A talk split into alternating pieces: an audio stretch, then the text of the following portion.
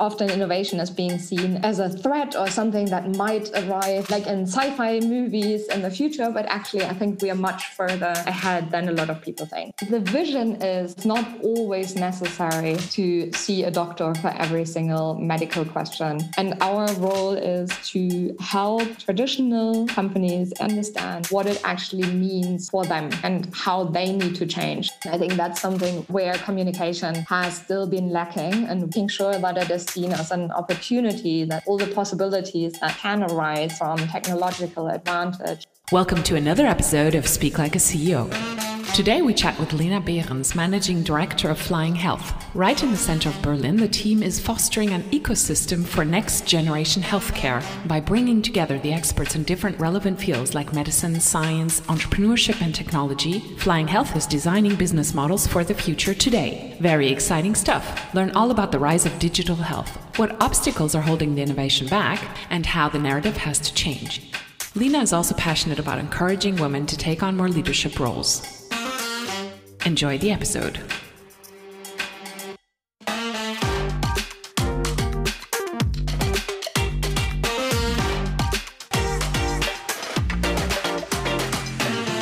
Hello and welcome to another episode of Speak Like a CEO. My name is Lena Carlson and I'm here with Oliver. Hey, Oliver. Hey, Lena. Our guest today is Lena Behrens. She's the managing director of Flying Health. Her passion is to help create the healthcare system of the future. She's bringing together industry leaders and entrepreneurs to create the ecosystem for the next generation healthcare. She's also vice president of the German Startup Association, a podcaster, and a mentor. Hi, Lena. Hey, Oliver. Hi, Lena. Very happy to be here. So, that's definitely an impressive resume. What are you excited to be working on the most at the moment? Well, we have been working on digital health for quite some time at a time when not everybody was talking about it. And now with Corona, we see a huge uptake in interest by people who initially hadn't even considered digital health to be possible.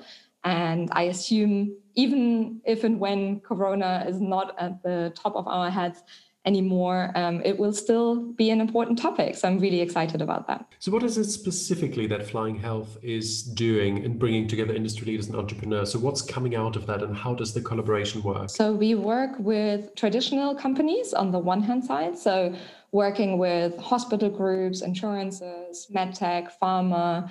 Um, and help them understand what the future of healthcare might look like what it means for their business model and whether there are any potential new business models. And very often that also involves working uh, with others, be it other um, industry companies in the industry or with startups. And then on the other hand, we also work directly with startups um, that are looking to bring innovation in the field of healthcare um, and help, for instance, international companies that are looking for Germany to start here, uh, but also with entrepreneurs who are maybe at a very early stage and need some input from people like us who've been in the field for a long time. Can you explain a little bit about the context of digital health and how it kind of emerged and what it kind of looks like today? Sure. The, the vision is that it's not always necessary to see a doctor for every single medical question that a patient might have. Um, the way it emerged it was actually a, a, few years ago when people started thinking through how can a patient um, be supported also more in their homes, in their day to day lives. And uh, obviously, something that a lot of people have on their mind when thinking about digital health is something like telemedicine. So rather than going to a doctor's office, you might bring the doctor to your own home. Um, but there's also other parts. So, for instance, um, if you look at radiologists that are working a lot with uh, different types of images, such as CT scans or X rays or MRIs. There is a lot that uh, digital tools can do to support the diagnosis and analysis of those Im- images and thus lead to better um, better outcomes and less work for for the doctors. You've you've been around for a few years now. Have there been any innovations or startups that are already successful that you could talk about? Um, sure, I'll have to. There's quite a few actually, so I'll have to, to think about which ones to select.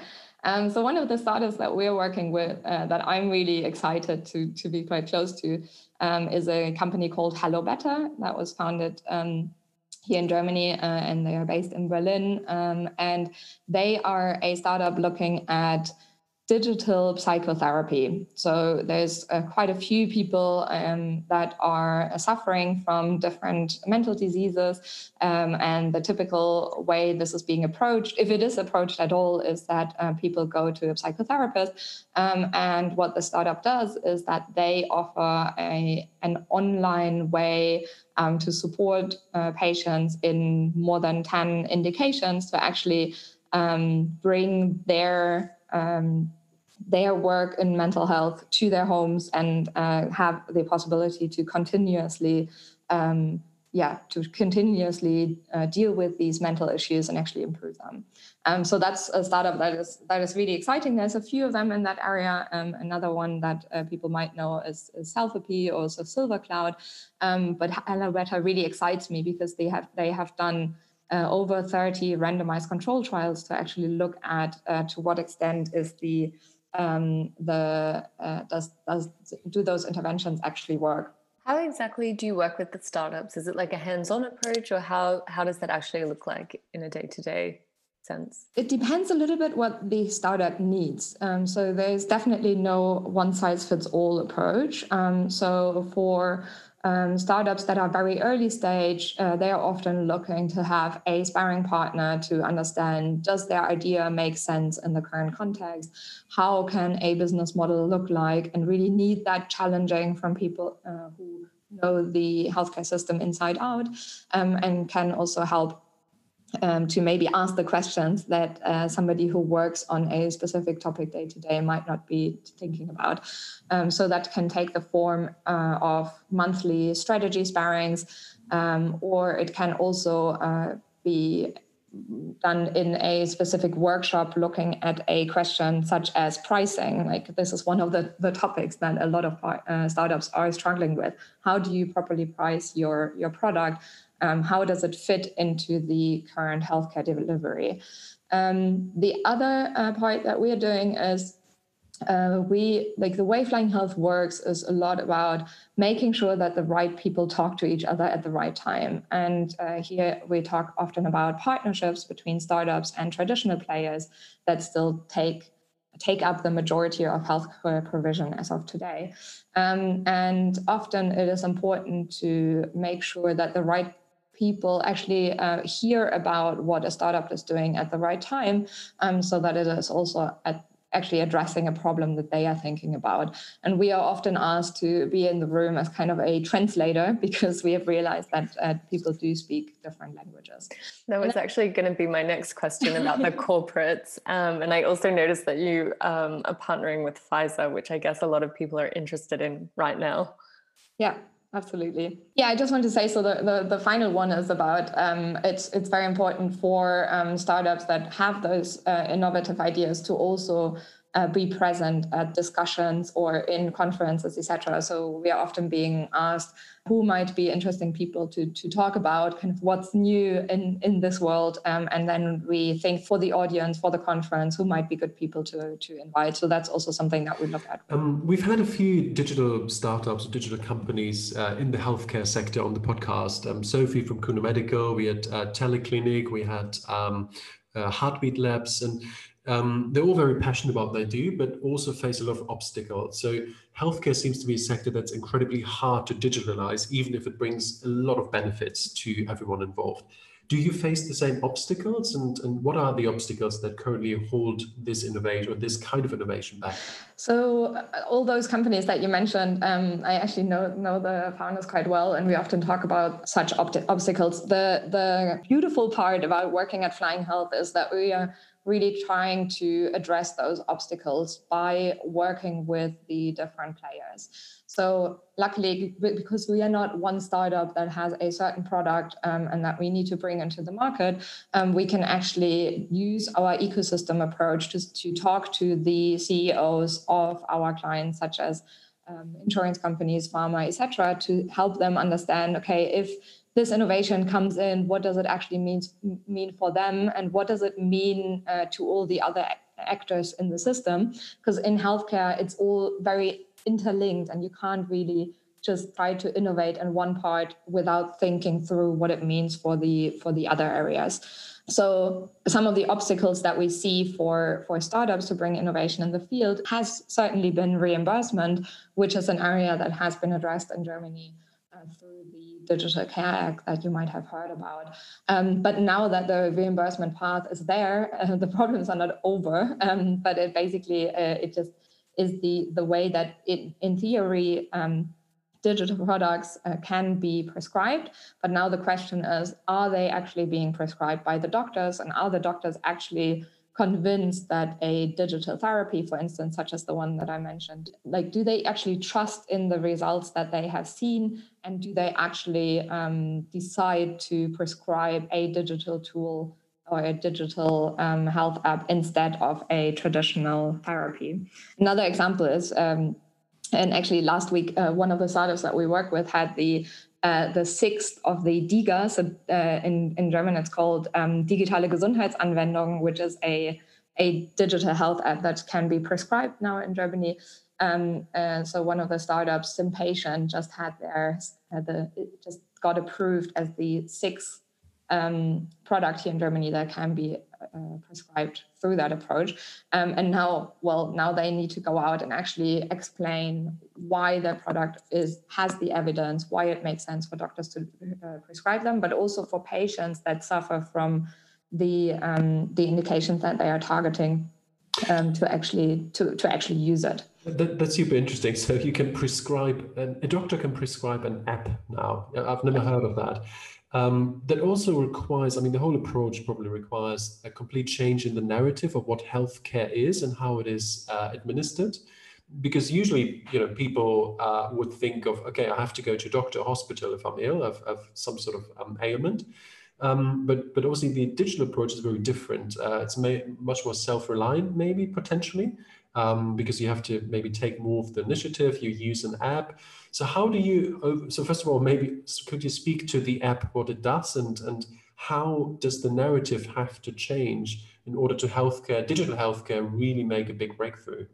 Yeah, so I think um, maybe the latter question first. I think one of the most important changes in the narrative is about patient empowerment. Now, this is something that a lot of people have talked about, but I think with digital health, it can actually go a, a step further to make sure that patients actually take responsibility for their health and actually also are empowered by being able to access certain type of data and understand um, maybe certain types of patterns, uh, why certain symptoms are getting worse or getting better. So in terms of uh, the, the example that I mentioned, so Sympatient, they are using a virtual reality tool and the way it works is that a doctor can, uh, if they see a patient with a certain indication, they can decide to to prescribe a digital health app, and the doctor, uh, the the patient can then uh, use this app uh, to to improve their symptoms. There's other examples of a startup that is tackling migraine. So here, I think it's always quite a nice example where you can say, okay, um, you track when your headache is getting stronger and you understand really understand as a patient what are the patterns that make my uh, headache go stronger or better um, and thus be able to take different different steps. Uh, what i mean with uh, patient empowerment so that they can actually take the actions themselves. So how exactly do you see the role of flying health here? Is it a facilitator um, between the right kinds of players in the industry? Is it an educator um, what exactly is the most important role that you guys are playing here? Yeah, I would say it's a it's actually a mix of the two roles that you mentioned. So in Germany, what we often see is that people who work in traditional healthcare companies don't really see to what extent the healthcare provision might change going like in, in going into the future. And our role is to help traditional companies understand like how strongly we believe the change will be in the future and what it actually means for for them and how they need to change. So, uh, for an ex- as an example, Amazon a couple of weeks ago in the US announced that they that people can order prescription medicine uh, through their platform. So previously, it was already possible to order over the counter, so such as aspirin, for instance, and now you can also in the US receive uh, prescription medicine.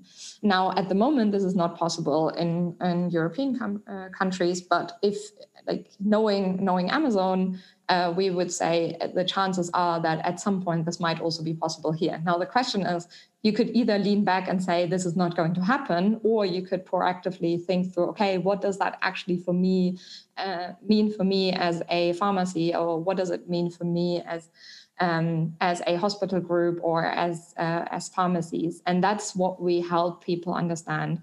Um, now, this is the first step. Now, when people understand how the like what kind of trends are out there and what it means for them as a business model um, the next step is to say okay so what? What does that actually mean? How do we need to change? What kind of collaborations do we need to be to be set up uh, for the future? And that's also where this facilitator role comes in to bring the right people at the at the table. And it might be different industry players or it might be startups and industries um, or it might also be talking to um, to other people in, in our network to really understand uh, to, to make sure that the um, that the incentives are also being set right.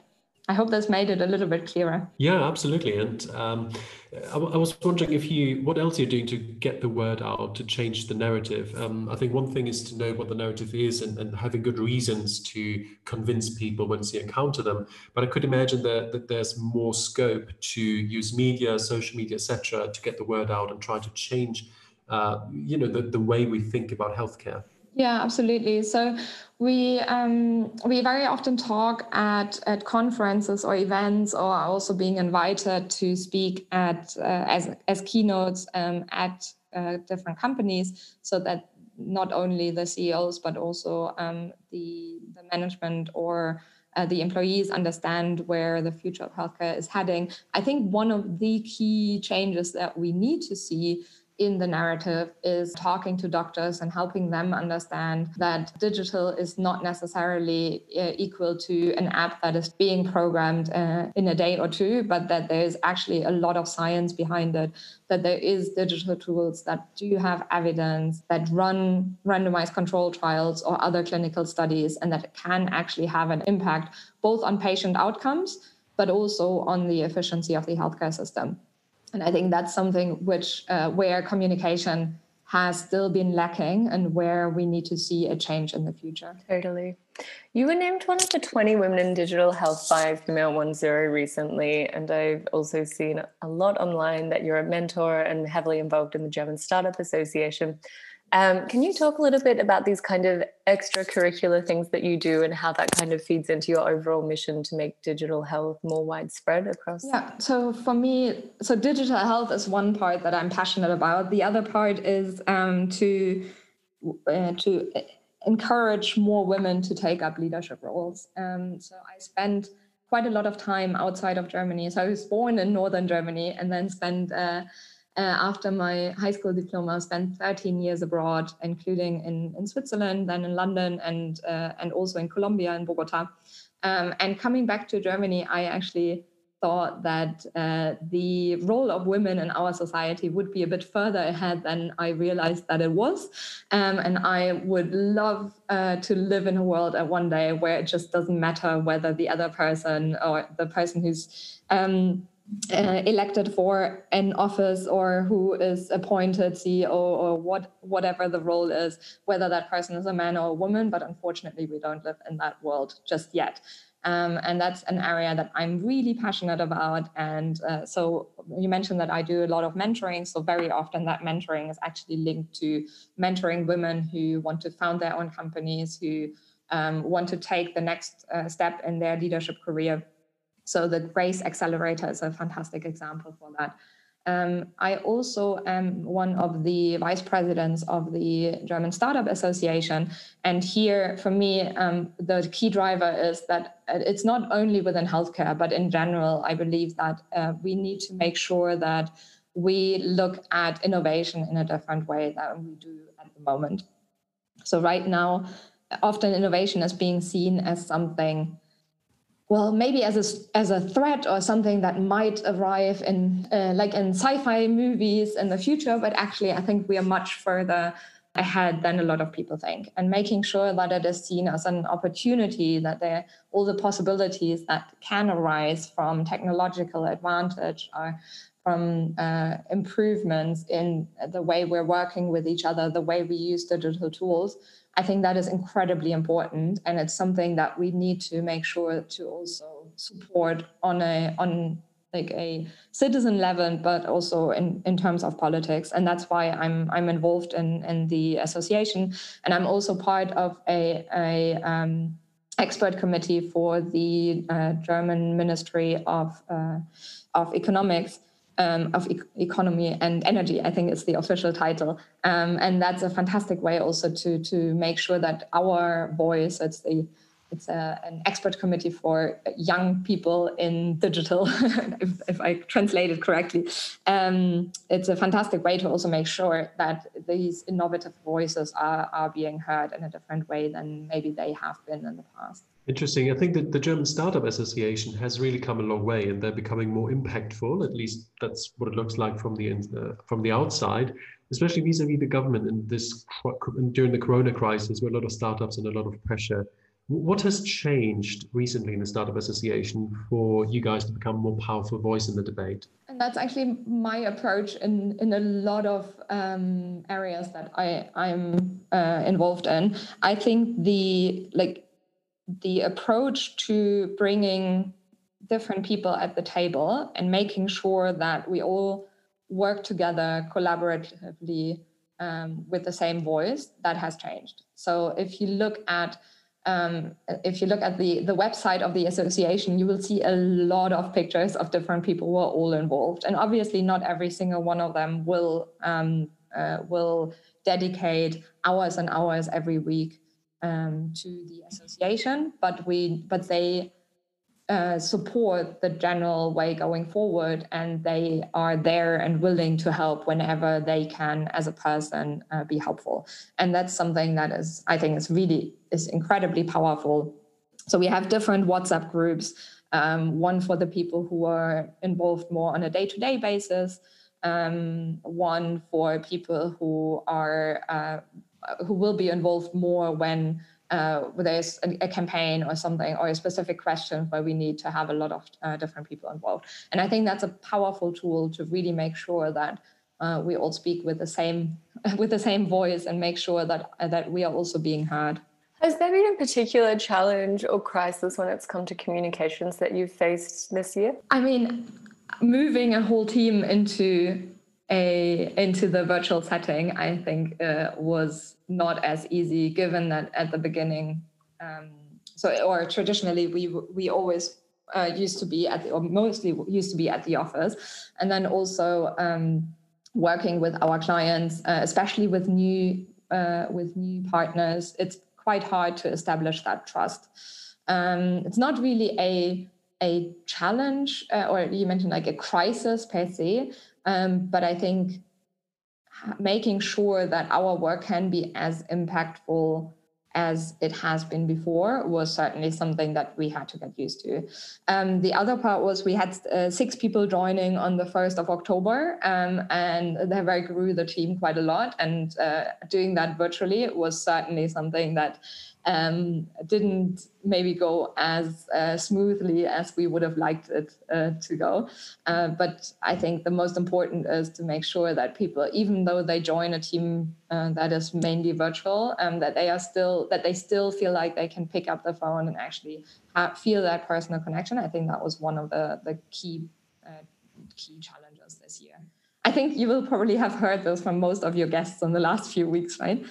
So it's might yeah, not be as exactly. exciting. Sorry for that. Not exciting, um, but I think it just really like points to the fact how difficult the coronavirus and the pandemic has been for almost every industry and every team. You know, no matter what you do. Um, even if it has benefited some businesses and industries in unexpected ways as well um, you know, it's still completely a challenge. Yeah, yeah, absolutely. And and actually, I mean, on on the positive side, what what we have seen, we have we do have quite a, a very very strong network here in Germany, but we also do have a uh, strong international network and being able to um, to invite people to certain events that would otherwise not have been able to travel here was is certainly something that I think we'll also see in the future. And looking forward to next year, you, you mentioned a bit earlier that uh, you want Flying Health to be an even more powerful and impactful voice in the healthcare debate. What are you what what are your plans for the coming year in order to grow into that role even more? So it actually links very nicely to what I just said. So for, for us at the moment, we have a very strong footprint in Germany, and uh, we are in the process of expanding that uh, footprint also internationally. And it has worked quite well for um, specific um, projects or or contexts, uh, but that would definitely be something that I'm. Uh, uh, that I'll be focusing on. The second part is you, you asked me earlier what we do from a communication side. Um, so I have to admit that uh, prior to Corona, we weren't incredibly good in active communication because we had the luxury that whenever we spoke at a conference, we were asked by the next people to join a, a conference or event. And uh, through those uh, keynotes or discussions or panels or whatever we did, we were uh, being approached by uh, potential customers. And that's certainly something that we want to change and will change to go out more proactively and communicate our vision for the healthcare of the future and also, also how we can help with that. So, as we finish up the conversation, what would be your final piece of communications advice that you can share with us today? For me, the most important is to establish a strong connection with the person you are talking to. And I think this can be done both face to face, but also virtually, but making sure that you really understand who is the other person, what drives them, what is maybe a problem that you can solve, or something how you can help the other person. I very strongly believe in um, like very open and transparent communication, but also helping one another uh, will bring us much further than trying to um, outcompete or uh, have a more competitive mindset. Um, so understanding their, the other person's drivers, goals, maybe also their fears or problem, and thinking through how you can help. How can you help them be successful? And if you establish this trust uh, within uh, the communication with the other person, I think you can uh, achieve your goals much better um, and also make sure that the other person at the same time also achieves that goal and yeah uh, and thus go much further than than you would have done otherwise Thanks so much for chatting with us today, Lena. Yeah, thank you, Lena. If you're interested in digital healthcare, uh, please do check out previous episodes with Kuna Medical, Teleclinic, and Heartbeat Labs, which have also been very, very interesting. So thank you, Lena. Thank you for listening, and uh, see you next week. What do you think? Connect with Oliver Aust and Lena Carlson on LinkedIn to share your feedback.